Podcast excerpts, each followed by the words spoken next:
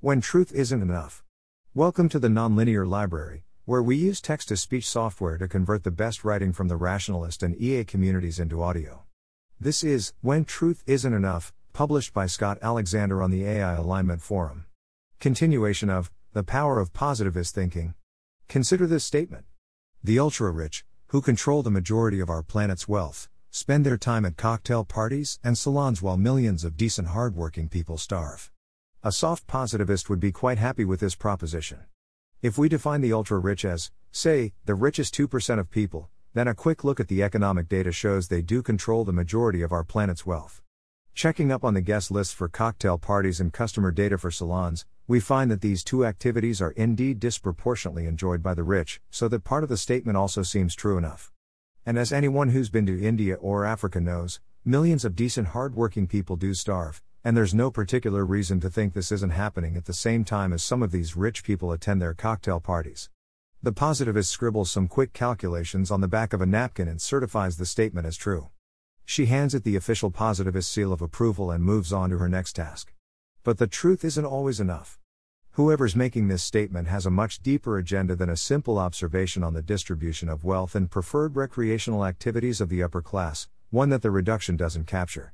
Philosophers like to speak of the denotation and the connotation of a word. Denotations, not to be confused with denotations, which are much more fun, are simple and reducible. To capture the denotation of old, we might reduce it to something testable like over 65. Is Methuselah old? He's over 65, so yes, he is. End of story. Connotation zero or whatever's left of a word when you subtract the denotation. Is Methuselah old? How dare you use that word? He's a senior citizen. He's elderly. He's in his golden years. Each of these may share the same denotation as old, but the connotation is quite different. There is, oddly enough, a children's game about connotations and denotations one. It goes something like this I am intelligent. You are clever. He's an egghead. I am proud.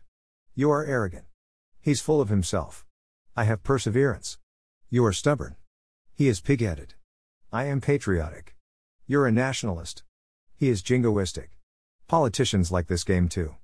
Their version goes I care about the poor. You're pro welfare. He's a bleeding heart. I'll protect national security. You'll expand the military. He's a warmonger. I'll slash red tape.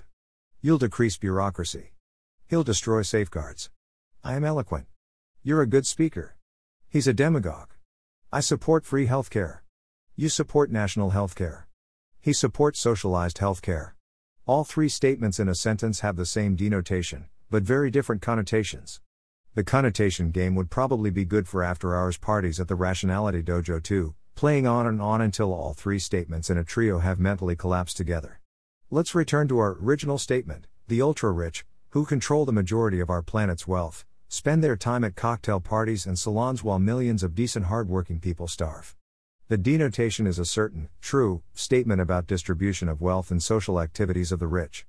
The connotation is hard to say exactly, but it's something about how the rich are evil and capitalism is unjust. There is a serious risk here, and that is to start using this statement to build your belief system.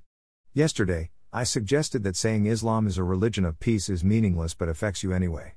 Place an overly large amount of importance on the ultra rich statement, and it can play back up to any other communist beliefs you hear, even though it's trivially true and everyone from Milton Friedman on down agrees with it.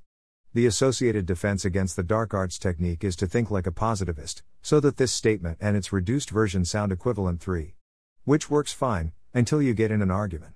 Most capitalists I hear encounter this statement will flounder around a bit. Maybe they'll try to disprove it by saying something very questionable, like if people in India are starving, then they're just not working hard enough. Or all rich people deserve their wealth exclamation mark 4. Let us take a moment to feel some sympathy for them.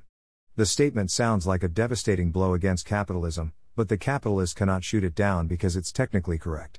They are forced to either resort to peddling falsehoods of the type described above, or to sink to the same level with replies like that sounds like the sort of thing Stalin would say, which is, of course, denotatively true. What would I do in their position? I would stand tall and say your statement is technically true, but I disagree with the connotations. If you state them explicitly, I will explain why I think they are wrong. Isit is a little long for an acronym, but ADBOC for agree denotationally but object connotationally could work. Edit, changed acronym to better suggestion by Badger. Footnotes. 0. Anatoly Vorobey says in the comments that I'm using the word connotation too broadly. He suggests subtext. 1. I feel like I might have seen this game on Overcoming Bias before, but I can't find it there. If I did, apologies to the original poster.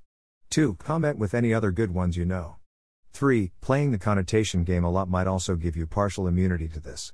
4. This is a great example of a hotly debated statement that is desperately in need of reduction. Thanks for listening. To help us out with the nonlinear library or to learn more, please visit nonlinear.org.